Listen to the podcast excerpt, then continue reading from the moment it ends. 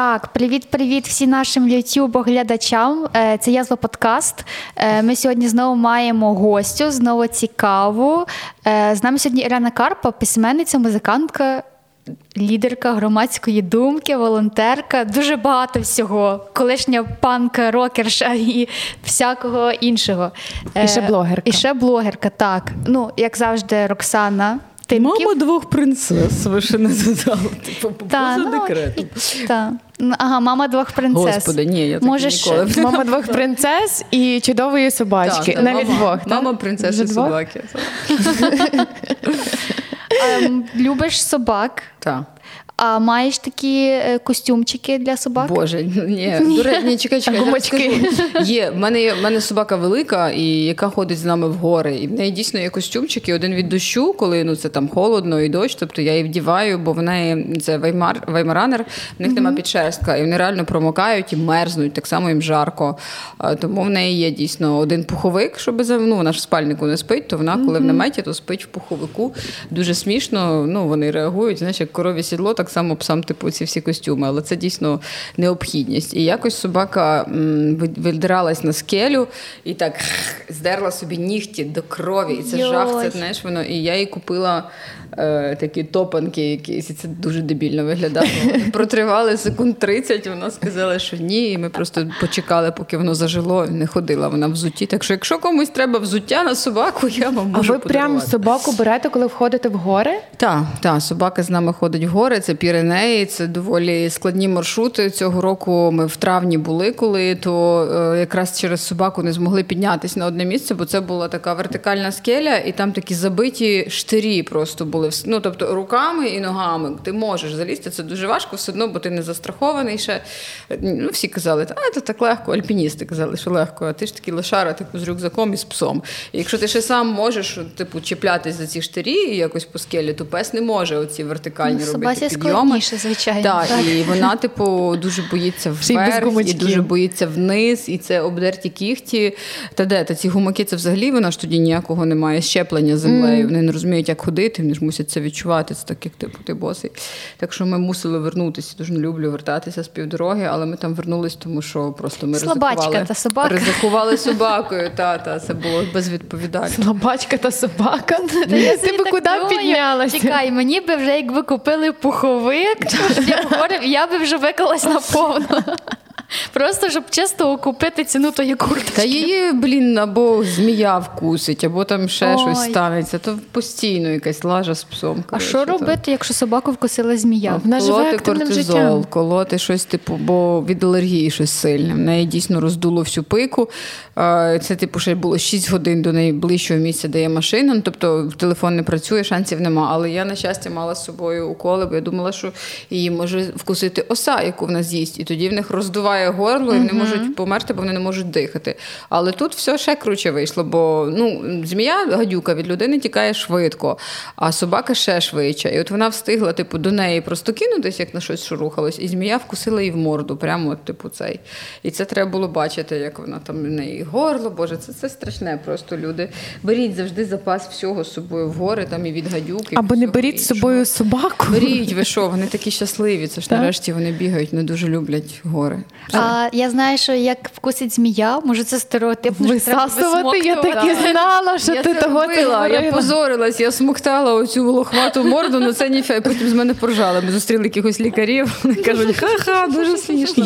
Я би робила то саме. Серйозно. Це ж все-таки не як в тому фільмі, такому дурацькому, знаєте, є фільм «Британський братець Грімсбі», там, де брату довелося, його змія вкусила в член. Ясно, лінивий тільки цей жарт не робив. Дуже поганий фільм, чесно, не дивіться. Краще коліть якусь протиотруту. В Україні є, здається, проти гадюки щось там продавалося, але це було в Іспанії, і в нас, на щастя, були якісь кортикоїди, які можна було вколоти. Менше з тим, про члени. Ми з Роксаною вирішили, що ми сьогодні тебе запросимо, аби ти нам роз'яснила трішки про чоловіків. Добре. Ми прям будемо. Бо ми не шаримо прямо. Приємно, що ви мене вважаєте експерткою. Ми обоє читали читали книжку, як виходити заміж. Mm-hmm. Ну, точніше, як розлучатися. Я була в 9 класі, коли я її читала перший раз. Ого. Ну, бачиш, досі не вийшла заміж, тому маю кілька питань. Там, в 9 класі книжка вийшла 2 роки тому. Я думаю, що це швидше добре. Та 19-го року, чи 20-го. Ця взагалі 21-го? Це переведення. Так, але вона 20-го. Але вона вийшла, так, вона десь вийшла. Все, я збрехала, я не могла читати. Тому не треба в 11-му класі виходити заміж, це трохи зарано. Ні, такого ні, щось інше читала. Ну, менше з тим, маємо до тебе кілька запитань. Ми прям, напевне, цей подкаст якось і назвемо про чоловіків. Так трошки пройдемося. Почнемо щось такого, що стосується самої книжки. Ти багато пишеш про француженок. Чому француженки не українки? Чи, може, краще, чому українки не можуть стати француженками? Та слава Богу, що не можуть. Українки значно... Я приїжджаю, в мене око відпочиває. Ну, об'єктивно красивіше за всіма цими анатомічними параметрами. Зараз будуть мене звинувачувати, що я якась там не феміністка, чи лукістка, чи ще щось. Вітаємо в клубі! Але я, ну, мені дуже, я дивлюся там на обличчя своїх читачок, так, людей, які приходять, реально всі такі гарні якісь. От просто дуже добре, там все з пропорціями, відповідно цим всім грецьким канонам краси. От мені подобається. Та француженки беруть шармом, так, тобто вони трохи, ну, не настільки красиві анатомічно, там чоловіки красивіші за жінок. Дуже часто таке буває. В Голландії взагалі дуже сильний контраст. Чоловіки спортивні, доглянуті, а жінки дуже такі на себе махнули рукою. Оце досягли оцього типу піку, те, що в нас помилково вважає фемінізмом, коли там, типу, ну, людина не слідкує ні за зовнішністю, ні особливо за здоров'ям, ні за тим, як вона вдягається. Ну, я не знаю, я просто дуже люблю красу, я дуже люблю, коли є елегантність, я дуже люблю, коли є стиль свій. Тобто не обов'язково людина має бути на каблах, так, але можна підібрати там так кросівки і піджак, що це буде вау, знаєш, там, і це буде класно. А, наприклад, в Голландії взагалі не звертають вони увагу, знаєш, ну, там якісь мішкуваті светри, мішкуваті штани, немита голова, оце от все таке. Ну, бодіпозитив, всяке таке. Ну, бодіпозитив, так, знаєш. Ну, це їхнє право, знаєш. Може людина не голити ноги, але вона не має права, наприклад, звинувачувати іншу в тому, що вона поголила ноги, знаєш. Ну, і так само я просто констатую факт. Вони не відповідають моїм естетичним критеріям, які я не можу сказати, що це красиво, бо воно мені не красиво, знаєш. Це був такий зашквар дуже цікавий недавно. Типу боді-позитивна модель, але є різниця між боді-позитивом, і це, до речі, включає і дуже худих людей, так, і будь-яких, і тих спортивних, і цей. Але коли це явно ожиріння на людині... Кельвін Кляйн, 2020 рік компанії, та, мабуть. Там була якась жінка, там навіть не так було, там була така дуже-дуже з зайвою вагою жінка, рекламувала купальник, і це називалось щось Міс Атлетік ще. От, тобто в цьому був крінж, що, ну, типу, ну, камон, ви можете її назвати там Рубенсівська жінка, чи там жінка з додатковими об'ємами, чи модель плюс-плюс-плюс сайз, але це не атлет, так? Тому що атлет – це людина, яка займається спортом, в якої там будуть атлетичні пропорції, які відповідатимуть, ну, не знаю, звідки канон пішов, напевно, з Олімпійських ігор, так? От із грецьких якихось. І якийсь там письменник просто бідний, мужик, він такий вже старий дідо, як він там просто почав на це хаяти, це все, що типу перестаньте, да, вона красива, ну, в неї гарне обличчя, тобто все окей, але навіщо змішувати оці поняття?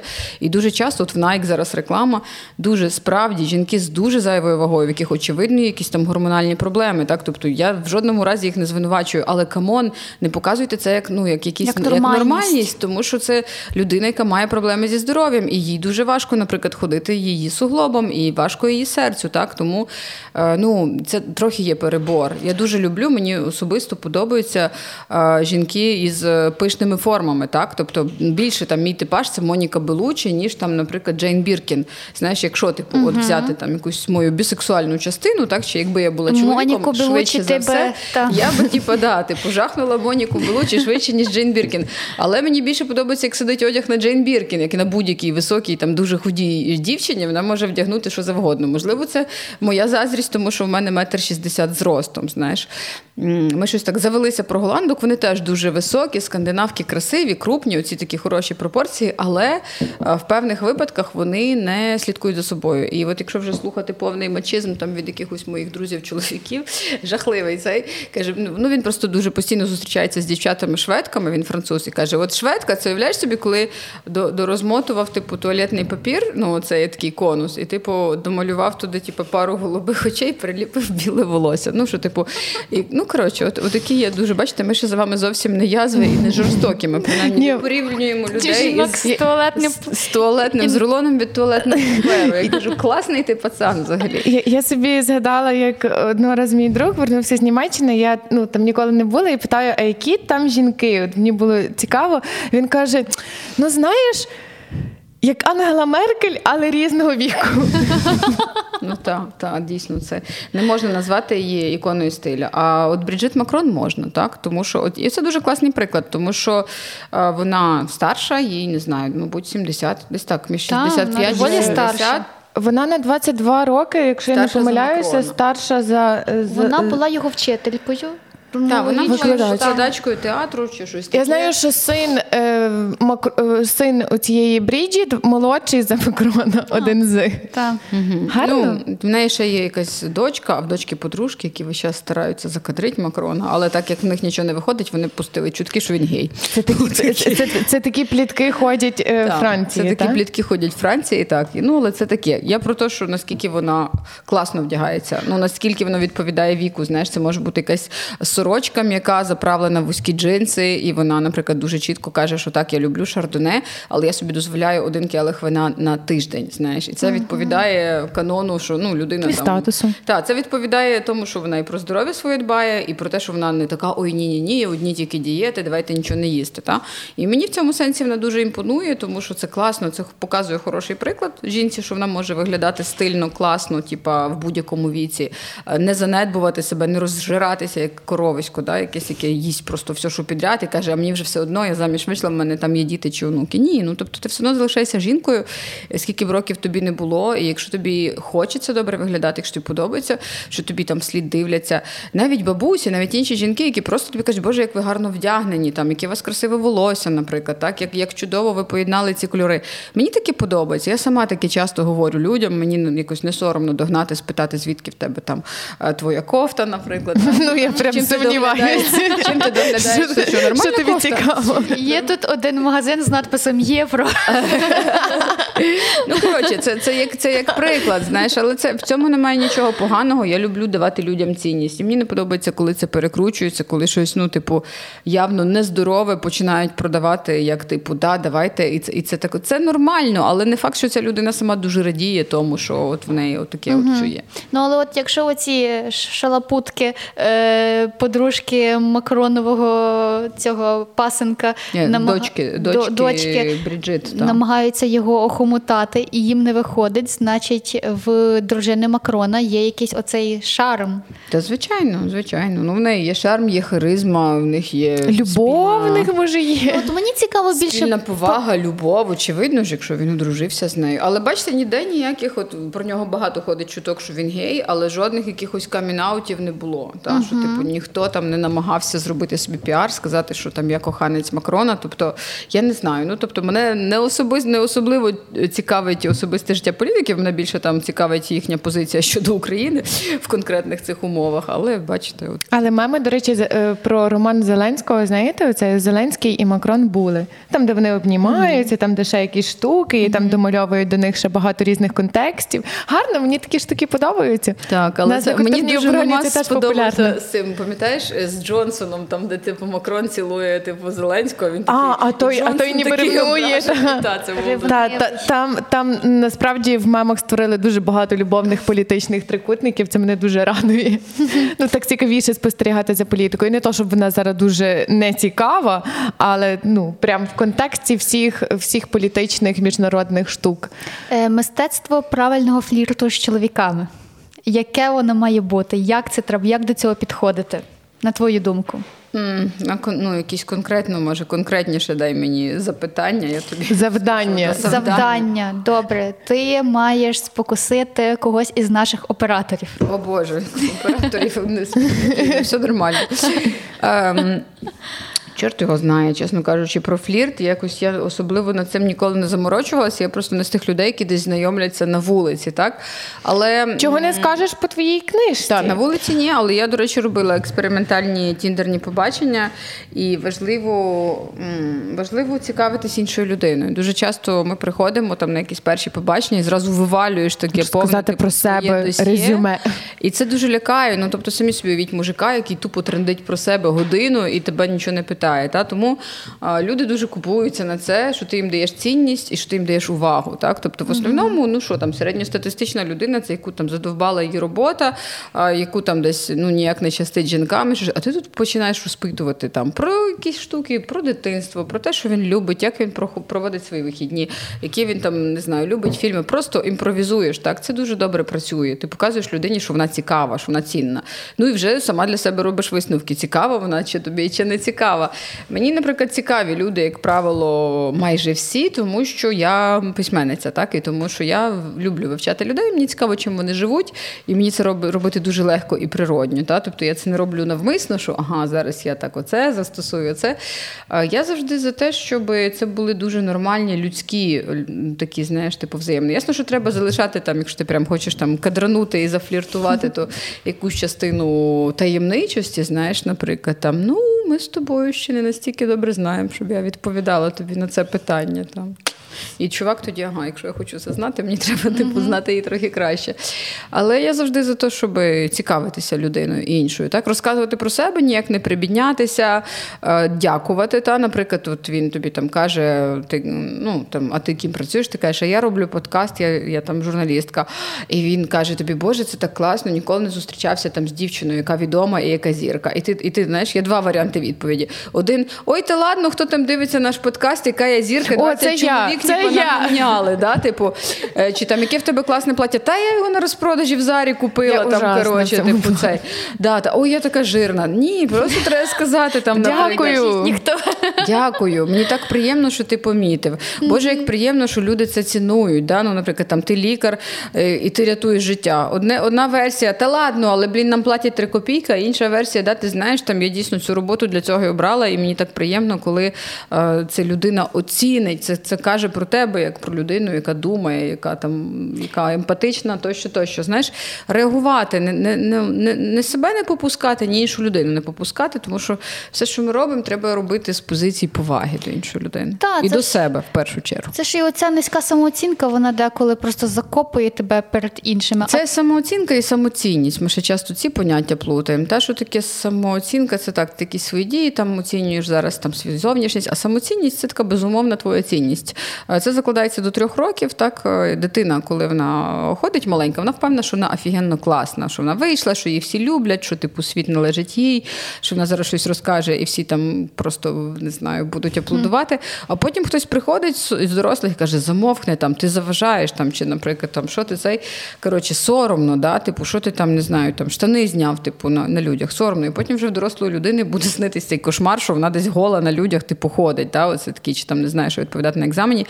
Ну, менше з тим, просто що і ось цією самоцінністю, це, на жаль, така біда, вона є в основному, ну, і в жінок, і в чоловіків дуже сильно, так? Скільки б ти там не казала українському чоловіку, який він класний, який він важливий, він все одно буде сумніватися, типу, що сам для себе, знаєш, що він там не важливий, як би ти його не любила, він часто, тобто, всім треба лікувати голову, працювати з психологом, це лікується, да, французи інакше в цьому плані? Французи інакше, в них з самоцінністю все краще, вони впевнені, що вони класні, звідси це їхній шарм, звідси це може бути абсолютно стрьомна якась дівчина зовні чи стрьомний чувак, але він, типу, буде всіх очаровувати, тому що він знає, що він апріорі класний, да, такий, як був. А ми себе постійно заганяємо під плінтус, сумніваємося, може бути якась просто розписна красуня, яка буде думати, що в мене там ноги криві, чи я зажирна, чи я захуда, чи там ще щось таке. Це через виховання?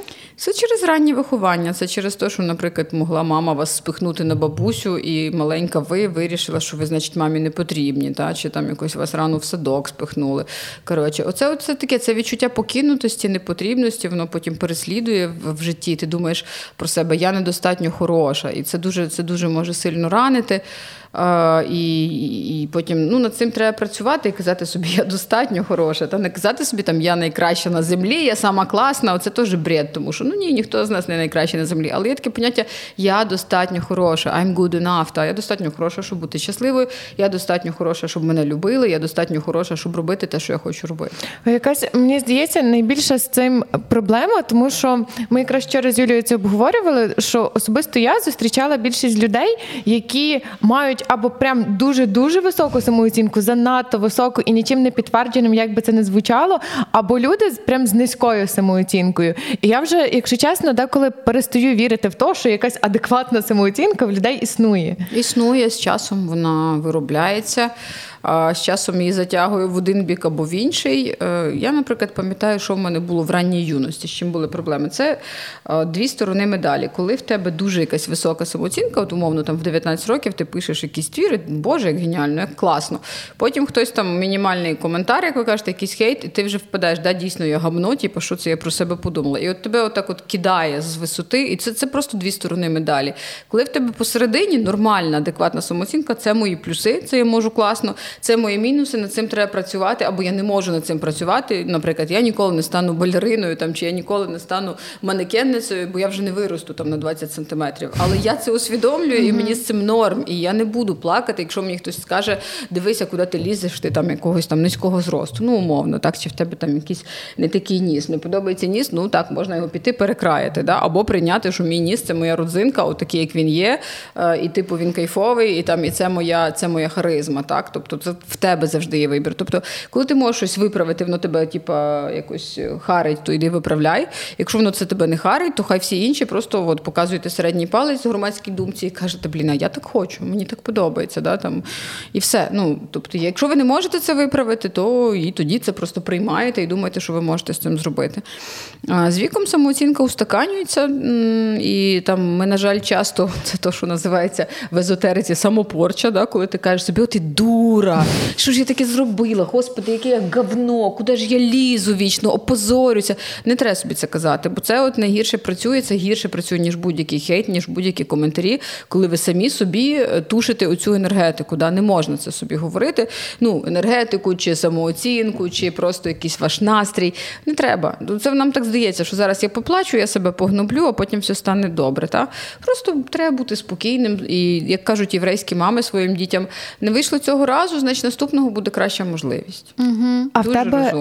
А в тебе коли було, ну, так, що ти відчула, що от прям, ну, в мене адекватна самооцінка зараз? Та вона завжди, типу, ну, в мене зараз адекватна самооцінка, але завжди ти бачиш, що хтось щось робить краще, і ти думаєш, блін, а от в того, там, наприклад, той більше донатів назбирав, типу, що, ну, коротше. Але тут можна подумати дві речі. Одне, а я гівно не зібрала стільки донатів, скільки хотіла. Це не завжди залежить. Інше, це, типу, от, власне, сказати, тому що там це був якийсь невихідний день, тому що люди там втомились, тому що цей. Але, знову ж таки, ніж шукати відмазки, тому що я можу зробити краще наступного разу. Так? І взагалі сказати собі, слухай, ну я взагалі могла не збирати донати. Ну взагалі могла сидіти і казати, що все пропало і плакати. Але краще хоч я трохи позбираю і цим допоможу. І не порівнювати себе з іншими, а порівнювати з тим, ким ти був вчора. Так? От якщо вчора ти був там, ну умовно, ти не розмовляла англійською мовою, вчора ти боялася їхати сама там з дітьми за кордон, бо думала, що ти не справишся. Вчора ти там не водила машину, сьогодні водиш. Знаєш, от це дуже допомагає, піднімає тебе, показує твій зріст, а не зріст тебе. Якщо ти ясно, що ти будеш себе з Ілоном Маском порівнювати, то це буде тільки шлях до фрустрації, і ти не зможеш, ну, знаєш, якось. Але хтось із тобою так само буде себе порівнювати і думати, блін, яка вона класна, в неї там подкаст на радіо, а я, типу, взагалі оцей раз в житті там в когось взяв автограф, і це був мій пік слави, і я до когось доторкнувся. Ну, тобто, не можна. Ну, коротше, завжди є поле для фрустрації, і щоб його уникнути, треба старатися порівнювати себе з собою, а не з іншими. Або, якщо з іншими в професійному тлі, то окей, берете якийсь, умовно, ну, для вашої професії суперкласний подкаст, який вам подобається, і вчитеся, так? Тобто, берете, я так само беру якусь суперкласну книжку, яку я страшенно люблю, в захваті її читаю і намагаюся зрозуміти, які інструменти автор використовував, щоб і студентам своїм допомогти, і собі, типу, щоб краще написати наступного разу. Але це так важливо вміти, ну, подивитися на все реалістично, а не капати собі на мозок. От ти доволі загартована. Ти давно такою стала? Чи ти завжди такою була? Чи як це в собі культивувати? Ну, я ж давня, я ж десь вдвічі старша за тебе, швидше за все. Тобто воно приходить з роками, воно приходить із досвідом. І Мені здається, що дуже багато чого приходить автоматично. Знаєш, ти щось переживаєш, як то кажуть, все, що нас не вбило, робить нас сильнішим. Ми проходимо через розчарування, через травми, через... Та коментарі тут таке взагалі фігня. Все. Та серйозно? Ми так болісно це сприймаємо. Але погодься, нам найгірше, що писали, це жінки. Так. От жінки нам жахливі речі пишуть просто. У вас взагалі дуже спокійний подкаст. Це ж треба креативно підійти, щоб хейт вам типу виписати. Це коли нас беруть з хлопцями, та як ти вчора була, інколи нас беруть по одній туди, і це просто початок стріму. Це, а чому ви взяли оцю? І починається. А чому цей? Заберіть Тимків, заберіть різничок. Ну, не знаю. Я вам скажу, якщо вас це втішить, на мене теж якось дуже странно. Якісь мадам в залі дивилися навіть. От вони там принципово з такими піджатими губками. Думаю, ну, камон, чим ми з тобою конкуруємо? Ну, типу, пиши книжки, тебе теж візьмуть на сцену. Ну, типу, чувіха, я тут для того, щоб зібрати донати для ЗСУ. За великим то рахунком. Треба всім там цьоматися в щочки при такому і казати, які ми класні, ми допомагаємо. У мене немає якихось жодних претензій, чого когось кудись взяли, там, а мене ні. Ну, не знаю. Може, тому що я не пишу вірші, да, коли там поети якісь їздять кудись. Або, може, тому що там в мене роман не про те, а про те. Угу. Але це не значить, що ця людина погана, я з задоволенням прочитаю її книжку. У мене, може, забагато цього буддизму навпаки, типу, коли я така, всі класні, всі дуже класні, тобто, може, треба інколи теж якийсь хейт десь, типу, викидати, але я, ну, навіщо мені, типу, якщо в мене є якась агресія і в конструктив хочу кинути, якщо я зараз когось ненавиджу, то це явно москалів, а не українців, типу, з якого перепугу мені ненавидити інших українців, якщо ми зараз в одному човні. Тому це якісь такі, типу, тьолочна заздрість, звичайна, бо вас побачили там, а вона теж би хотіла там бути, і замість того, щоб зробити щось, щоб теж там бути, вона хоче сказати, що ви там недостойні, а чому ви оцю посадили? Ну, це таке позорище якесь, ну, людина сама, вона коли таке пишуть, вона сама позориться, бо вона показує якісь свої комплекси і дуже, ну, свій якийсь низький рівень самооцінки, зрештою. Легше стало. Трошечки так. Ну, там, я ж кажу, на мене теж вчора якісь мадами дивилися, типу, хто це чувіха? Ну, ясно, думаю, це твої проблеми, що ти книжки не читаєш, якщо ти не знаєш, хто це чувіха, типу, камон, знаєш. Музику не слухаєш. А головне, ми так, коли, ну, так попускаємося, такі, боже, та ми ж не будемо звертати на коментарі в інтернеті. Це пише людина не під своїм іменем, а під ніком. Фу, боже, але, ну, дивіться, це взагалі неважливо, а потім такі сидимо в наступному кадрі. Ну, дивіться, в мене такий останній хейт, який був, це коли був мій пост, до речі, який потім війшов в підручник, з української мови, який Фейсбук викинув, тому що там чомусь мова ненависті. І підозрюю, що це, можливо, ще й українці подали. Це було про мій перехід, там, типу, з російської на українську в певний вік, що, типу, мене мама, що мене тато, це, типу, навчив мене мама з Харківської області, це все стало в Черкасах, і якась бичка починає писати, а мама, значить, типа, пофіг мамі було. Отака от мама черкащанка. Причому баба якась віку моєї мами. Думаю, блін, це ще радій, що мама моя не прийшла в коментарі, бо тобі пизда була. Бо реально, бо моя мама зараз кимось почала цапатись. І, коротше, і чувіха далі, жене на мою маму. Я там спочатку пишу, і ви знаєте, вам до мене на курс терапевтичного письма, бачу, ви писати любите. І вона далі, да який курс, та, типа, і, ну, от, і що я гамно, і мама моя гамно, і взагалі там всі гамно, тому що чомусь в 11 років це не мама, а тато сказали мені, типу, розмовляти українською мовою. І я щось так ще парилася, і люди ржуть теж з нею в коментарях. І ти розумієш, наскільки це в тебе зжирає енергію. А чого воно зжирає? Бо це така людина прийшла предметно зробити тобі хірово. От уяви собі, підійшов зараз, зайшов чувак, взяв, типу, ножик і тикає тебе в живіт. А ти така стоїш і думаєш, це ж моя робота проводити подкаст і слухати коментаторів. Це ж мій слухач прийшов мене за ножиком, типу, фігачити. Давайте, я ще потерплю. Нахіра? Що ви зробите? Ви викличете поліцію. Для того, щоб вона його арештувала і забрала, так? Чи там відійдете, ви не будете стояти, ви дасте йому, або дасте йому швидше за все в морду, або так як вас немає в руках ножа, ви відійдете, так? Щоб не бути теж там, наприклад, істеричкою в коментарях, тупо банити цих людей. Це ваш подкаст, це ваша інтелектуальна власність, вони можуть просто піти нахуй. Ну, от просто можете, якщо вам легше від того, що ви когось пошлете, шліть. Ну, типу, я хотіла це зробити. Просто написала «Йди нахуй». Ну, там був дуже поганий коментар в мою сторону, але Ютуб видалив це за мовою ненависті. І потім прийшла подивитися, що з моїм коментарем. То видаляй цей коментар. Ти ж можеш видаляти коментарі чи ні? Я не знаю. Але ну, ми не хочемо зараз видаляти, бо хочемо, щоб це було правдоподібно. Плюс вона з них робить стендапи. Оце, до речі, дуже класно. Коментувати... коментарі чи коментувати типу відео. Я, наприклад, теж зараз чекаю виходу одного дуже гидотного інтерв'ю, яке зі мною записала одна човіха, яку я вважала до того нормальною. І я вже, ну, тобто, є завжди, типу, думаю, блін, або заборонити, бо це моя інтелектуальна власність, питання були якісь тупіші, провокативні, дуже дурні, або, ну, типу, скільки коштують твої прикраси? Ну, давай, скажи, скільки коштують твої прикраси під час війни, блін, нам буде питати, скільки коштують мої діаманти. Камон, знаєш, ну, типу, ну, це дуже дивно, ну, це дуже дивно. І інші якісь. Тобто вона мене звинуватила в тому, що я прям пропагандую російську мову, і я такий супер дуже, типу, на захист російської мови. Я, яка все життя пишу українські книжки і українську музику. Ну, це, знаєш, це все одно, що тобі кажуть, що в тебе червоне волосся? Ти кажеш, та ні, в мене природне. Ні, це все фігня, це маніпуляція. Ти мені скажи, чого в тебе зараз червоне волосся. І ти в ахуї сидиш, тому що в тебе не червоне волосся. Знаєш, що цій людині відповісти? Але я думаю, що, ну, хороша тема, це просто висміяти її, знаєш, коли буде це відео, я зможу записати відповідне, я зможу зупинятися і казати, дивіться, яке бабьо, яке просто тупе, дешеве, бабське, типу, зараз тут лізе від цієї людини, яка себе представляє як інтелектуалку. Знаєш, от зроби речі. Потім огляд на то інтерв'ю. Так, я тобто, коли інтерв'ю з собою і його коментую. Коли воно вийде, коли вона його ще його гідотно назве, щоб типу це було для хайпа, так? Тобто я вже готова, я вже знаю, що я зроблю. Золото так, під час війни.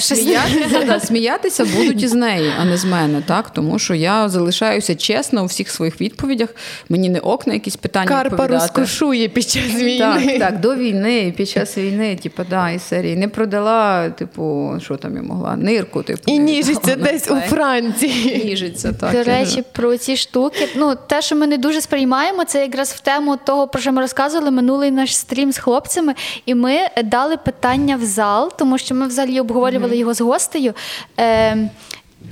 Чи нормально, коли чоловік за тебе постійно платить, а ти не платиш, а жінка вимагає, ніби вона вважає, що він не чоловік, якщо він за неї не заплатить? Жінки, ви вважаєте, що це правильно? Цілий зал плескає. Так, це правильно. Типу, це наша гостя, бо я дивилася її інтерв'ю, вона дуже багато розказувала на цю тему. І головне, я думала, зараз я спитаюся потім в залу, зал ніби покаже, що це ніби не дуже ок, але 98% жінок, тобто двоє людей поплескали. Це була я і Роксана, які сказали, що це ненормально. Інколи за себе платити ок, і завжди бути, по-перше, якщо ти йдеш особливо на перше побачення, ти завжди маєш бути готовим заплатити щоб себе. Типу, якщо він виявиться жлобом, щоб ти типу, не мила посуд потім на кухні, як мінімум, знаєш, там за це.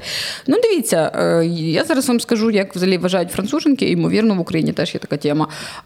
В жінок зарплатня десь на 15-20% менше, ніж у чоловіків на тих же посадах. І француженки вважають, що саме через це, коли ти йдеш в ресторан з чоловіком, він за тебе платить, тому що це і компенсує цю несправедливість соціальну. Так? Якщо йдеться про ці, то, що ти починала, про флірт правильний, так, між чоловіком і жінкою, ці перші побачення, абсолютно ти права, що треба мати з собою достатньо коштів, щоб за себе заплатити, особливо, якщо там ти йдеш в якийсь пафосний ресторан і поназамовляла по меню найдорожчих позицій, щоб перевірити, чи він ніщеброд. Він теж може перевірити і поржати з тебе, типу, сказати, ну що, платимо пополам. Ясно, що ти більше не підеш на побачення з таким чоловіком, але ти маєш бути готова заплатити за те, що ти замовила, як мінімум, якщо він виявляється мудилом посередині цього першого побачення, тобі хочеться піти додому. І щоб ти бачиш, піти з гідністю, і щоб, ну, ти розумієш, що він тобі може це пред'явити, то, ну, в тебе є два варіанти. Бо ти собі кажеш, це плата за мій потрачений на тебе час, так, взагалі, ти ще мені компенсацію винен, або ти просто йдеш тихо, типу, під видом, що пішла в туалет, платиш за свою їжу, щоб не було пред'яв чітко за себе, так, не за нього, і йдеш там додому собі чигирями. Але якщо це нормальна людина, і він тебе запросив в ресторан, і там за тебе заплатив, ти можеш, звичайно, завжди треба робити цей жест, там, що там з рахунком, нормальна людина, нормальний чоловік, він скаже тобі, та ні, ти що, там, я тебе запросив, якщо це фігурувало, знаєш, не ти казала, давай підемо в ресторан, а чоловік сказав тобі, я тебе запрошую на вечерю. В принципі, як тільки звучить оце, я тебе запрошую, пофіг від жінки, від чоловіка, від колеги, від родича, я тебе запрошую. Це найбільш елегантне. Не я заплачу, там, дай мені рахунок, сказати, дозволь мені тебе запросити, дозволь мені тебе пригостити. Це гарно, це елегантно, ви це теж можете зробити. Якщо, наприклад, це якийсь цікавий чоловік, але ви розумієте, що в нього там зараз, ну, повністю капець з грошима, це ваш якийсь друг, так, тобто це людина, яка там, ну, волонтерить жорсткою, вона не може, наприклад, да, от відповідно обставин. Не можеш ти, якщо в тебе є робота, а людина її втратила, ну це абсолютно нормально розуміти, що по цій ситуації ти зараз запросиш свого друга. Але якщо це ясно, що там якийсь типу, модний парень, коротше, який на Порші за тобою приїхав, то не треба показувати, що ти супер, типу, така незалежна, тому що він це буде сприймати, особливо в парадигмі українських чоловіків, що ти йому даєш від кошата, що він тобі не цікавий, що ти його, знаєш, вважаєш якимось нищебродом, який не може заплатити за тебе. Тому, щоб він не приймав тебе ні як утриманку, знаєш, корестантку, ні як якусь жінку, яка дуже принципово так проявляє свою позицію такої незалежної, тому що таке незалежна жінка, супернезалежна? Вона транслює, що мені не потрібні ніякі чоловіки, я і так заробляю добре. То на що він тоді і здався? Та і потрібен чоловік, який викличе в неї вдячність. По-перше, ти дякуєш за цю вечерю, так, кажеш, який чудовий вибір місця, як тобі сподобався там якийсь, не знаю, стейк чи тістечко, хвалиш, даєш цінність ту саму, да? Тобто кажеш, як ти довго знаєш цей ресторан, це класно. І що ти робиш із важливого, коли ви, наприклад, йдете в кіно, чи ви гуляєте в парку, ти купуєш каву. Це називається, от якраз у мистецтві пікапа, купити каву. Купи попкорн, ця вправа. Я це вчу на своєму курсі, до речі, про стосунки, от як виходити заміж стільки разів, скільки захочеш. Показати, що ти є командним гравцем, що ти також береш участь у вашому спільному часі. Ти можеш, не знаю, там, якщо це якийсь такий чоловік, там, квіти йому купити, не знаю. Я, наприклад, люблю приносити квіти, коли я до когось в гості приходжу. Так. Чи там ви йдете в кіно, ти купила там, або він купує квитки в кіно, ти купуєш попкорн, чи ти там питаєш, що ти будеш пити, і візьмеш там якусь там воду, кока-колу, там не знаю, що там, ще щось. Щоб він бачив, що ти не просто склала руки і така, я принцеса, кружити мене. Чекаю на все готове, так. Так, це не то. Чи, наприклад, на чай залишаєш, знаєш, на той же ресторан людина заплатила карткою, має достатньо готівки, щоб сказати, залишити щедрі чайові, і щоб він бачив, що ти щедра людина, а не скупа, знаєш, наприклад. Оце також дуже, я це часто роблю. Типу, кажу, дякую, ти пригощаєш, я тоді залишу там на чай. Знаєш, ну просто, щоб показати, що в тебе є достоинство. Не більше, знаєш, не прям так, що ти ніхто, а я все. І тоді це буде працювати, так. От, там ще фігурувала в інтерв'ю, ми коли готувалися до іншої гості, там ще фігурувала фраза, що не треба дарувати чоловікам подарунки, тому що, а якщо він вже приймає, ви даруєте, він приймає, то на наступний день він має подарувати ще дорожчий тобі. Там навіть не треба дарувати це, чоловік не має права прийняти від мене подарунок. Господи, що це якась дуже сильно тьолочні якісь ці теми, я не знаю. Ми були в шоці. Я відкриваю коментарі під цим. Головне, я відкриваю наші коментарі, де ми стараємося бути і толерантними, і нормальними, і нас засирають по всьому. В принципі, а під цим відео 200 коментарів. Ви така класна, у вас такі чудові цінності. Боже, я хочу жити так само, як ви. І до чоловіків ви так добре ставитеся. А вони ж справді мають так робити для нас. Ну, типу... Вже бідні чоловіки, реально, просто, вибачте, хлопці, ви це все слухаєте, але це реально, це жахливе, тому що, ну, чоловікам в Україні, от я поговоривши з психологом, їм важче, ніж жінкам, тому що від них щось весь час вимагають, їм з самого початку, як же виховують мама і бабці, в основному, яким ти, що ти должен, та? Тобто весь час щось він должен, що, то що жінкам кажуть, що вона там винна, так, а в чоловіків взагалі, тобто, і жінки зараз ще якось емансипувалися, займаються розвитком власним, ходять до психологів, чоловіки це роблять значно рідше. Та? Uh-huh. І вони взагалі втрачають орієнтири. І тут ще ти постійно від тебе вимагають, щоб ти був альфа-самцем, їздив на найкрутішій тачці, заробляв якомога більше грошей. Так? І це дуже складно. Ніхто не говорить, до речі. Всі говорять про токсичну маскулінність, які вони жлоби і уроди. І ніхто не говорить, як, власне, важко бути людиною, яка не є від природи альфа-самцем, яка хоче там заробляти найбільше грошей і все таке. Ну, люди всі різні. Ну, не можна вимагати від всіх якогось одного шаблону дій, так, і поведінки. І я не згодна тут із вашою цією гостею, що чоловікам не треба подарунки. Та будь-якій людині, яку ти любиш, треба виражати свою увагу. Інша справа, що можна дарувати подарунок, який його принизить. Він там подарував тобі скромну сіру каблучку, якусь там срібну, а ти йому там годинник за 6 000 євро. Та? Ну, і типу, це також буде. Типу. Це ще поки нам не загрожує. Ну, наприклад, це я зараз навмисне утрую, так, щоб ви розуміли, про що йдеться. І ви йому обріжете яйця таким чином, ви покажете, що дивися, в мене просто є друг близький, який от розповів, як він втік від одного такого шлюбу, тому що це була дочка багатих батьків, йому готували багату кар'єру, якісь оці всі чиновники, типу, а він просто дуже вільний. І він сказав, я звідти втік прямо посеред якогось свята, бо мене хотіли одружити, сказати, і вона хотіла, наприклад, весь час в дорогі ресторани, і вона каже, я за тебе заплачу, роби вигляд, що це ти перед моїми друзями, там хотіла в якісь супер, типу, дорогі готелі, ну будь-які. А він хотів кебаб. Я не знаю, що він, я не уточнювала, що він, власне, хотів, але це також принизливо, так, ну, наприклад, коли якісь такі речі йдуть, що, типу, це, типу, казаться, ані бить, ну, через це я, наприклад, не вірю, особливо в шлюби, коли є дуже великий розрив в соціальному статусі, так, тобто хтось один, там, нащадок великого спадку, а хтось інший self-made людина, яка просто, там, ну, типу, з звичайними батьками працює на якійсь роботі, яку вона любить, ну, ти не можеш, ти все одно почуєш цю пред'яву, скільки в мене є жінок знайомих, які живуть чи жили з багатими чоловіками, де все з боку здається, що все дуже класно, а насправді в неї там, пташині права. Насправді він їй каже, ти без мене ніхто. Типу, ти без мене ніхто. Ну, оце от буде той випадок, що, типу, от я, на жаль, жінки, які слухають оцю вашу попередню гостю, вони часто попадають в цей просак. Їм здається, я вийшла заміж за багатого. Скільки таких випадків є, що він її селить на вілля, в неї навіть кімнати нема своєї. Вона належить до кухні і до його спальні, тому що всі окремі кімнати, які будуть, це діти, коли мої приїдуть, а ти ж тут зі мною. І це жахливо, так? Краще мати свою якусь зйомну хату, і так, заробляти свої скромні гроші, які там скромні, з часом ти розвинешся, в тебе буде більше грошей, ніж повністю думати, що я зараз буду залежати від чоловіка, так? Тому я завжди всім жінкам кажу, навіть якщо вони вибирають у цей статус, типу, там, я буду з дуже багатим, все одно продовжувати заробляти свої гроші, все одно відкладати собі там на чорний день чи на той момент, коли там з'явиться якась молодша версія тебе, так, яку він візьме. Тому я не дуже в це вірю. Я вірю дуже сильно в командну гру. Я згодна з тим, що жінка не повинна, це, до речі, інша мені сказала жінка, бабуся, яка вийшла заміж за французького аристократа.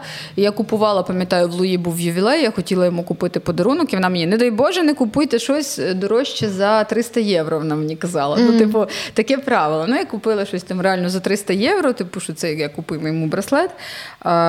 Але я в той же час вимагаю подарунки дорожче, значно, так, тому що він заробляє більше, так, мій чоловік заробляє більше, це абсолютно співмірно тому, що він може собі дозволити раз в рік мені на день народження подарувати там, чи два рази на Різдво. Але, наприклад, так само, у нас було Різдво, де я подарувала йому годинник у Лісnarden, який дохрініще коштує, там він вінтажний, але він цей, а він подарував мені просто парфуми. І мені було так, типу, коротше.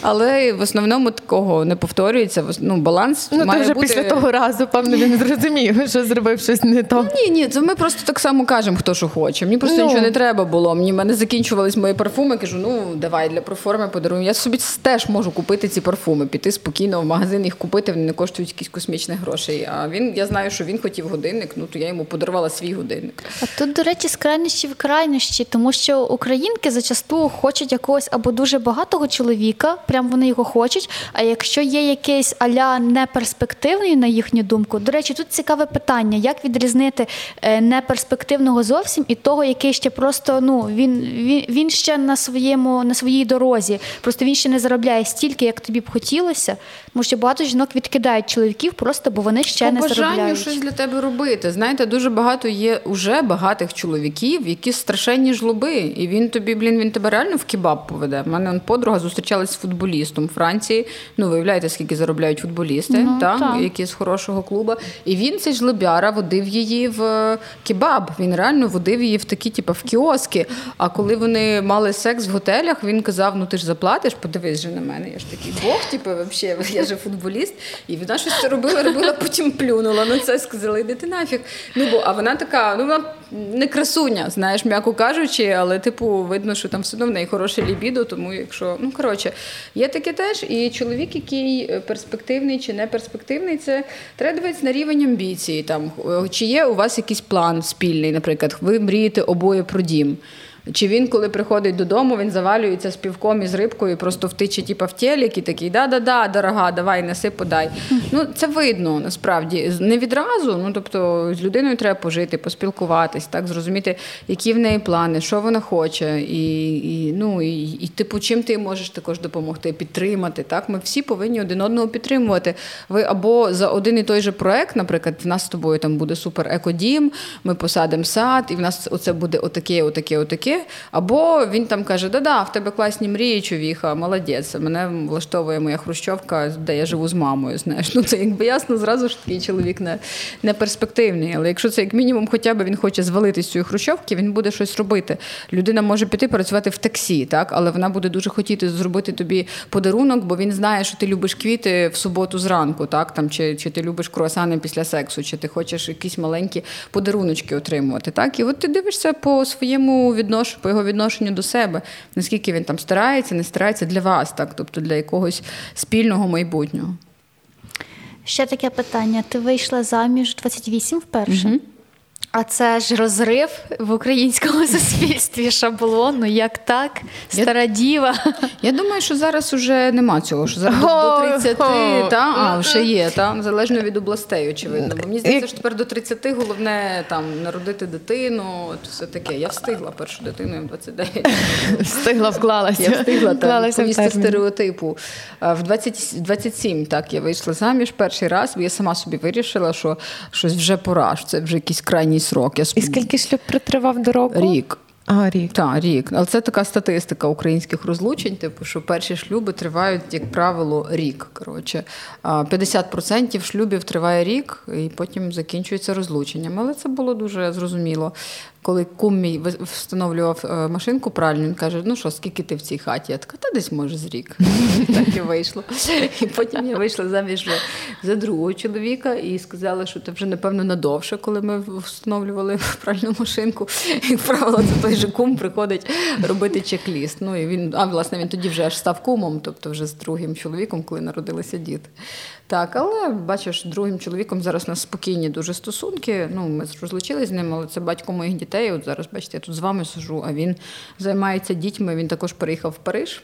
Він американець, і це також до цього треба було дійти через всі срачі, через всі хейти, типу, нарешті якось устаканились нормальні стосунки. О, він через дітей переїхав в Париж? Так, він переїхав. Боже, це дуже гарний. Це дуже хороший лайфхак для всіх, в кого мало часу. Розлучайтесь з чоловіком, хай половину часу проходить з дітьми. Я не знаю, чи це з українськими чоловіками таке канає, з американцем вийшло. Мені здається, що це... До кожного випадку окремо треба підходити, бо є, і думаю, і в Америці чоловіки, які б цього не зробили. Та я сміюся, це жарт був, я сподіваюся. Так. Поставте смайлик в цьому місці ефіру. Нам просто напишуть в коментарях, то я так озвучу. Насправді я не знаю, але дуже багато в мене з мого оточення людей, подружок, реагують. Ну, я з татом спілкуюся більше по телефону, ніж з мамою, так виходить. І тато проводив з нами часу, не менше, ніж мама. Угу. І в вихованні брав прям дуже-дуже активну участь. І я привикла, що це норма. А потім я почала спілкуватися там вже в універі, і чути від подружок, я з татом говорю раз в 3 місяці там по телефону, Капець. Чи щось таке. Там, що тато з нами час не проводив, то я не знаю, то ми з татом якісь далекі. При тому, і мені це дуже дивно, тому що я з татом дуже близька, він дуже активну участь брав в вихованні. Мій старший брат так само відноситься до своєї дружини і доньки, він теж дуже багато часу проводить. І для мене, це ок, що це настільки партнерські відносини, що з одної, що з другої сторони я бачу, а чую від людей зовсім протилежні речі, що я з мамою, то я з мамою провокую. Та більшість людей в Україні виховується одностатевими родинами, мамою і бабцею. Так, і це я побачила. Це не так я просто з Івано-Франківщини, з маленького міста Бурштин, і в нас не прийнято там розлучатися. Принаймні, наприклад, якщо брати по своєму класу, по однокласниках, в нас не було, здається, жодної одна однокласниця була така, що виховувалась якраз мамою і бабцею. А потім я знову ж таки в Львові почала перетинатися з людьми з інших областей, І я взагалі зрозуміла, що, наприклад, якщо говорити там про Дніпро, про Харків і так далі, там прям прийнято розлучатись, і там... Ну, у нас більше терплять, чи що, якесь таке, ну, не розлучатися, тому що діти, і вже якось і недобре розлучитися, а там люди, ну, більше можуть... Ну, може, така Галичина, може, це якесь пояснення, ніби якісь там традиційні цінності, якісь так привикли, що шлюб, а як розводитись, шлюб, що укладений на небесах. Так, там вже все записано. Там вже все записано, я ж знаю людей, які там їхали в Київ до головного там, я не знаю, до головного якогось священника, голови церкви, церкви, щоб він давав розлучення. Тобто, у католиків це можливо. Можна попросити у папи дозволу чи тобто можна не в папи, навіть зараз спростили процедуру, окей. Спростили, бо я думаю, папа такий думає: "Боже, ці люди з Галичини вже замахали, просто розлучень забагато". Ну, і зараз дійсно, наше покоління, мені здається, більше розлучається, ніж... Так, і це в цьому є і плюс, і мінус.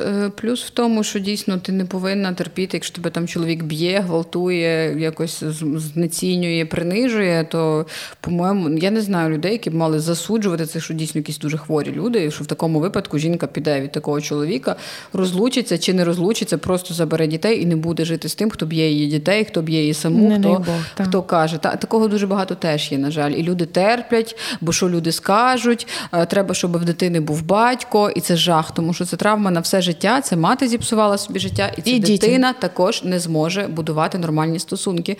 Якщо хіба що вона вкладеться дуже добре у психолога, так, тоді вона зможе відійти від цієї батьківської моделі поведінки. А є ще, тобто є інша крайність, це коли людині щось типу не зайшло, окей, клас, я розлучуся зразу, щось там, хтось зрадив, наприклад, один, все, я це не буду терпіти, в мене, до речі, на курсі теж є, я прям роблю опитування перед початком лекції, там, якщо ви знаєте, що ваш партнер вам зрадив, ви відразу йдете, чи ви даєте шанс, типу, проробити це все. Тому що, насправді, за зрадою стоїть дуже багато... То це залежно від домовленості, так? Тобто є ж такі шлюби, де люди домовляються, що, наприклад, окей, це може бути якийсь секс, але головне, щоб ти не закохався чи не закохалась в іншу людину. Є домовленості, де це повністю моногамний шлюб, де це ексклюзивні відносини, тому ніяк, навіть якийсь там поцілунок п'яний на корпоративі, там, чи якась переписка, типу, це все, це вже там, типу, ми це не робимо, так? І тоді вже люди дивляться, що буде за порушення цих договорів, так? І за що я? Я взагалі за те, що зараз дуже легко люди розлучаються. Ти собі кажеш, та що я не знайду іншого мужика, типу цей там якось, не знаю, там зрадив мене, все, я пішла. Але треба зрозуміти інколи, що стоїть за цією зрадою. Я абсолютно проти, коли кажуть, в зраді винні двоє. Не обов'язково, так? Тобто не обов'язково одна людина, прям вона винна. Починають, бо ти забагато працювала, бо ти там йому не давала уваги. Це сама пара розуміє, так? Тобто там є ще дуже довгий процес, як можна це опрацювати, дійсно. Інколи людина просто сама себе знецінила, вона так любила іншу, настільки себе віддавала, що забула про себе, так, типу, і оцей чувак ще й пішов зрадив, тому що вона сама не бачила своєї цінності, як він тоді побачить цю цінність, так якщо ти перетворюєшся там в рабиню цього чоловіка, чи, наприклад, якщо чоловік перетворюється в твого раба і каже, я тебе відвезу на роботу, я тобі приготував поїсти, я тобі там пострижу нігті, завяжу шнурки, ти також, я твій раб, там, сідаю до тебе, ти така, я не можу, тобто це не самець, це вже щось таке, знаєш, типу, ти в мами навчився. Воно це теж, таке є, таке, на жаль, є, особливо, до речі, коли жінка сильна, чоловік слабший, він починає прям щось гратися в таку гру, що типу, я твій раб, я для тебе все зроблю. І треба зрозуміти, що не так пішло. Я завжди за те, щоб дати ще шанс, так, певний час все-таки спробувати до психолога сходити сімейного, так, який це найкраще, коли з двома людьми розмовляє психолог фаховий, так, який по сімейних справах. І вже тоді зрозуміти, чи рубати з плеча, чи ні, так, тобто особливо ясно, що якщо є діти, якщо він, наприклад, при цьому всьому хороший батько, але він тобі зрадить, треба зрозуміти, в чому справа, так, чи це там ця жінка нова, чи це просто якась тимчасова інтрига і пристрасть, чи це дійсно любов його життя, і він все зрозумів, що між вами це була помилка, і тоді ти кажеш, так, окей, ми тоді давай з тобою цивілізовано будемо розлучатись. Чи це ти зрадила, так, сама, знову ж таки, треба зрозуміти, чому ти це зробила, так, що ти шукала в цій іншій людині, там, чого не було в цьому чоловікові. Як ти це поясниш, і чим може він цю рису виправити? Треба дати трохи шансу. Ти сама з таким стикалась? В якихось стосунках? В мене трохи інші домовленості, і поки що з таким, що прям хтось комусь зрадив, ні, не стикалась. Ну, ні, я просто про це думала, ну, я не стикалася, але думала про те, чи я би могла пробачити зраду. І знову ж таки дійшла до того, що внутрішньо, якщо це фізична зрада, якщо це, я не знаю, на тому самому корпоративі секс по п'яні, ще щось, то та. І навіть якось, в мене це не викликає якихось таких думок, Боже, ні, не дай Бог.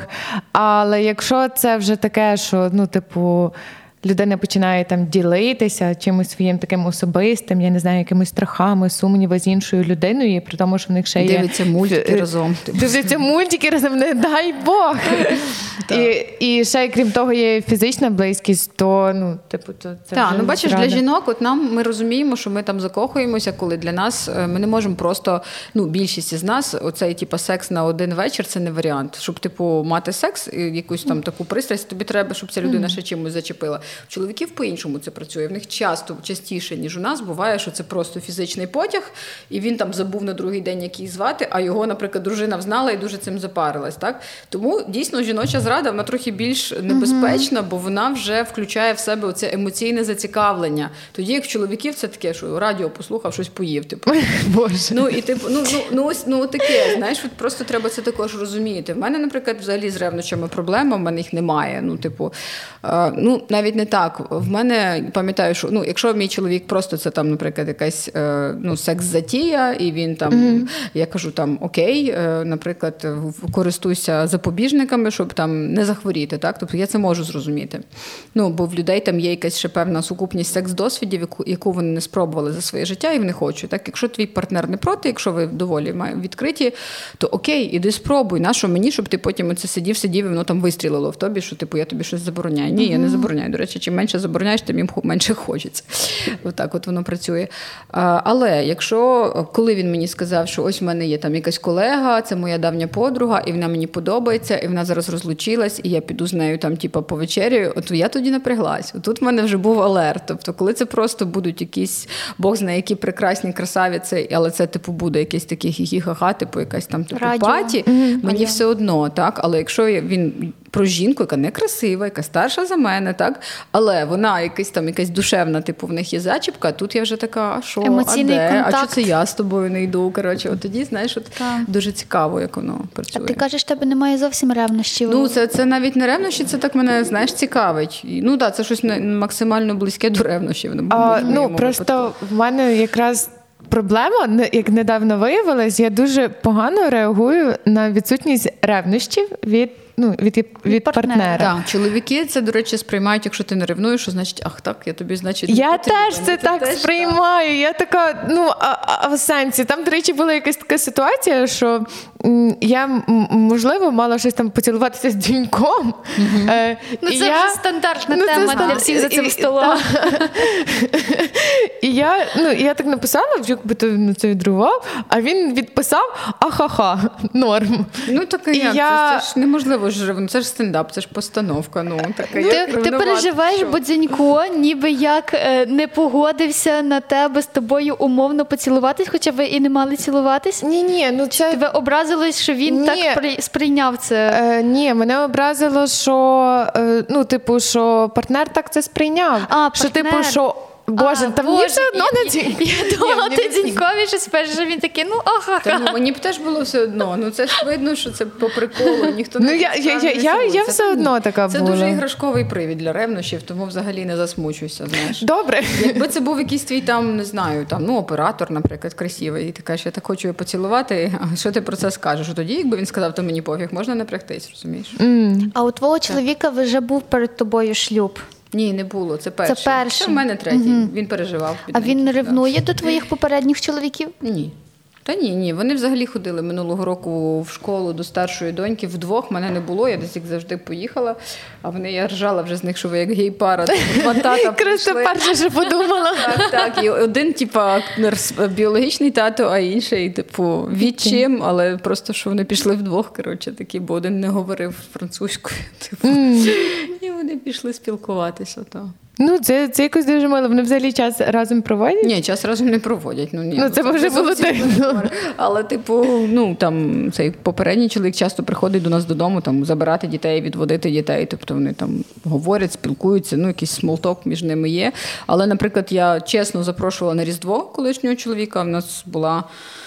були діти, була мама мого чоловіка, і, абсолютно нормально, мені якось було не по собі, що він сам сидить вдома на Різдво, і ми його дуже всі запрошували, але він, сказав, що, якось йому не дуже зручно, і він не прийшов. Хоча ми були б раді його бачити, це взагалі практикується в родинах великих, теж мати мого чоловіка розлучена з батьком, але вона все одно на всі Різдва, які організовуються родиною, батько, їх просто 7 братів-сестер було, і дуже велика родина, вона приїздить, тому що це родичі, так, ти все одно поєднаний з цими людьми, дітьми, і для мене це взагалі супернормально, якби батько моїх дітей прийшов до нас на Різдво, жодних немає якихось пред'яв, це закінчена історія просто. А от, знаєш, є така штука, коли партнер дуже довго зустрічаються, і, наприклад, він або вона починають спілкуватися з кимось ще. Чи це нормально цій третій людині, розуміючи, що ти зараз гуляєш з людиною, яка має вже дуже довго партнера, оці стосунки, можна так сказати, будувати, бо таке доволі часто стається. Бо є така фраза: дівчина не стіна посунеться, поки вона ще не дружина. І з одного боку... Ніби і дружина не посунеться тепер, сучасно. З одного боку, ніби і так, а що тут такого, він не одружений, це просто якась дівчина, а може вони нещасливі в цих стосунках, а з другого боку, це зараз фактично мутити з кимось, хто вже має стосунки. Це світ конкуренції, що я тобі скажу. Це, все, хто сильніший, то перемагає. На жаль, це так буде, можна себе зупиняти. Звичайно, кожна людина вирішує, які в неї моральні принципи. Це не зовсім окей, якщо ти розумієш, що, наприклад, людина вагітна, так, його дівчина, так, і як ти, хто ти після цього, що ти зараз, будеш таке розбивати. Якщо ти дійсно бачиш, що в них там ще якісь просто стосунки, а ти прям капець впевнена, що це чоловік твого життя, я б не зупинялась через те, що в нього якась є зараз дівчина. І він же, якби це буде зрозуміло, чи між вами сильніший зв'язок чи ні. Але так, є анекдоти, дівчата. Ти заспокоїтись хотіла? Не переживайте, що не переживайте, що вас не полюблять з дітьми. Є такі чоловіки, що полюблять вас ще й з чоловіком. Я гуляла якось з хлопцем, то перший раз гуляла і якось вирішила пожартувати, щось сказала про малу, а малу мала на увазі свою племінницю. І він прям, я так побачила, що він так напрягся, він такий малу, я кажу: в мене є донечка, я думала, ти бачив на фотографіях? І він такий... а я просто це вирішила втім. Просто воно так же співпало. А він такий: та чужих дітей не буває. І я така: нічого собі. Але я не з ним. Але все одно, бачиш, напрягся і швидко щось зобразив. В сучасному світі це, до речі, теж таке мірило, як якщо у вас вже є діти, дорогі слухачки, то, це також мірило, як ваш, як цей потенційний партнер до них ставиться, так? Тому що якщо йому цікава тільки ви, то куди ви цих дітей будете дівати, наприклад. Тобто це просто тоді можна його лишати в статусі коханця, якого ви будете бачити час від часу, але це явно не потенційний ваш чоловік, тому що йому доведеться брати відповідальність і за вас, і за ваших дітей. Так само вам за його дітей, якщо в нього є діти. Але так само, оце, бачиш, є ж інша сторона медалі. Нас же, напевно, слухає якась дівчина до хлопця, якого хтось клеїться. Також треба зрозуміти, чи тобі треба такий хлопець, який відповідає на ці аванси, якого так легко переманити. Може, тоді не такий вже між вами і сильний зв'язок, може, це не твоє, якщо воно вже на етапі зустрічання дивиться на сторону. Так? Тобто тут якось по ситуації треба діяти. Ще ми з Роксаною таку штуку обговорювали, що в сім'ї зазвичай мами з доньками не такі близькі, як мами з синами. Прям вони якось їх... розкажи про це. Я не знаю, в мене завжди таке враження, що оцей зв'язок мама-син не такий, як, наприклад, тато-донька, мама-донька, син-батько. Я просто на всіх синів, що дивлюся, і на мамів їхніх, якщо, особливо це повній та і неповній сім'ї так само, що цей зв'язок, він якийсь такий неперервний і дуже лякливий. І через, і через це дуже часто страшно знайомитися з батьками, особливо з мамами хлопців. Так. Є така тема? Ну, чи тут таке от враження взагалі складається помилкове? Ні, ти абсолютно права. І це такий, якщо не сепарований син до старшого віку, то це, звісно, страшне і сумне. Да? От є ще, які там живуть з мамами, і мами їм там не можуть скласти ціну, а мама його виховувала. Тобто син, який проводив не час з батьком, там не їздив умовно на полювання там, чи на якісь спортивні штуки, а весь час з мамою, яка там його вчила грати на скрипочці, і готувала, от що в мам відбувається. Вона собі народила чоловіка. Мені так подруга недавно сказала, яка мого віку, в якої маленька дитина, і вона сказала мне: Ирена, хочешь, чтобы у тебя был мужчина, который будет на тебя смотреть так, как надо, роди себе его. Боже, це такий жах. Ну, я така спочатку, типа, класно, але, блін, потім, ну, типу, це народи собі чоловіка, яким буде нарешті дивитись так, як ти на це заслуговуєш. І я така, добре, що в мене лише дівчатка. Коротше, дівчаток моїх дуже сильний зв'язок із татом, насправді, натомість, і мені це окей. Ну, тому що в них є чоловік уже, який їх любить, іде на всі їхні капризи, їх підтримує, все таке. І, ну, мама, треба просто... Якщо ти бачиш, що в них там це якась токсична свекруха, ну, в мене перша свекруха була така токсична. Ні, я нікого конкретного не маю на увазі. Класична єврейська мама була, яка там мені казала... Кожен день, так, чим ти сьогодні моєго синочка кормила? Я така, ну, там, зробила пасту з лисичками в вершковому соусі, там, наприклад, з базиликом, макарона творила. Було десь приблизно так. Ну, нічого, але це довго не протривало, і зараз я сподіваюся, що вони задоволені новою невісткою, яка в них є, в них народилась дитина, я їм бажаю всього найкращого. Ну, тобто, це дійсно був не той зв'язок, який мав протривати все життя в моєму випадку. Амінь. Так, ми тобі дуже дякуємо. І я вам дякую. Так. І дякую. Вас донатять тут під час ваших ефірів? Під час подкастів ні, але я впевнена, що лишать люди дуже багато коментів, бо справді було дуже цікаво. Клас. І цей контент стане популярним. Ти дуже цікава, в тебе багато досвіду. Блін, багато хочеться в тебе перейняти, насправді. Так, по завершенню цього стріму. Насправді хочу сказати, що особисто для мене це прям дуже корисно. Я відчула себе на сеансі психолога. По-перше, дуже попадала в точки, коли говорила, і я прям така, блін, це теж до мене. Можливо, їй Слепокура вже щось розказав, і за ніс, і за ще щось, і за коментарі. Ну, бо прям дуже цей. І... Так, класно в тебе ніс, Боже. Ніс вообще. Харизма, красивий профіль, ти не така, як всі, це круто. Насправді, мені страшенно подобаються орлині носи отакі. Ну, бо в мене, бачиш, курносий. Він мені теж подобається. Мені такі подобаються. Нам подобається щось інше, але для мене ніс – це така, типу, ознака сили, знаєш, ознака от по формі носа. Дуже люблю нестандартні носи. Прям мене це от прям. Я теж люблю, особливо в чоловіків, але в себе прям не дуже. Бачиш, ми чоловіків возвишуємо чомусь, а до себе так трошечки нижче ставимо. Красивий класичний ніс. Що ти себе треба любити. Добре, наставник, з вухами, вже набралася, я набралася в Ірени, і така вже будеш мені лекції читати кожного ранку. Дякую. Дякуємо. Так. Дякую всім, хто нас дивився. Ви великі молодці. Будьте здоровими, присідайте, коли вам погано. Пишіть і читайте книжки. До наступних подкастів.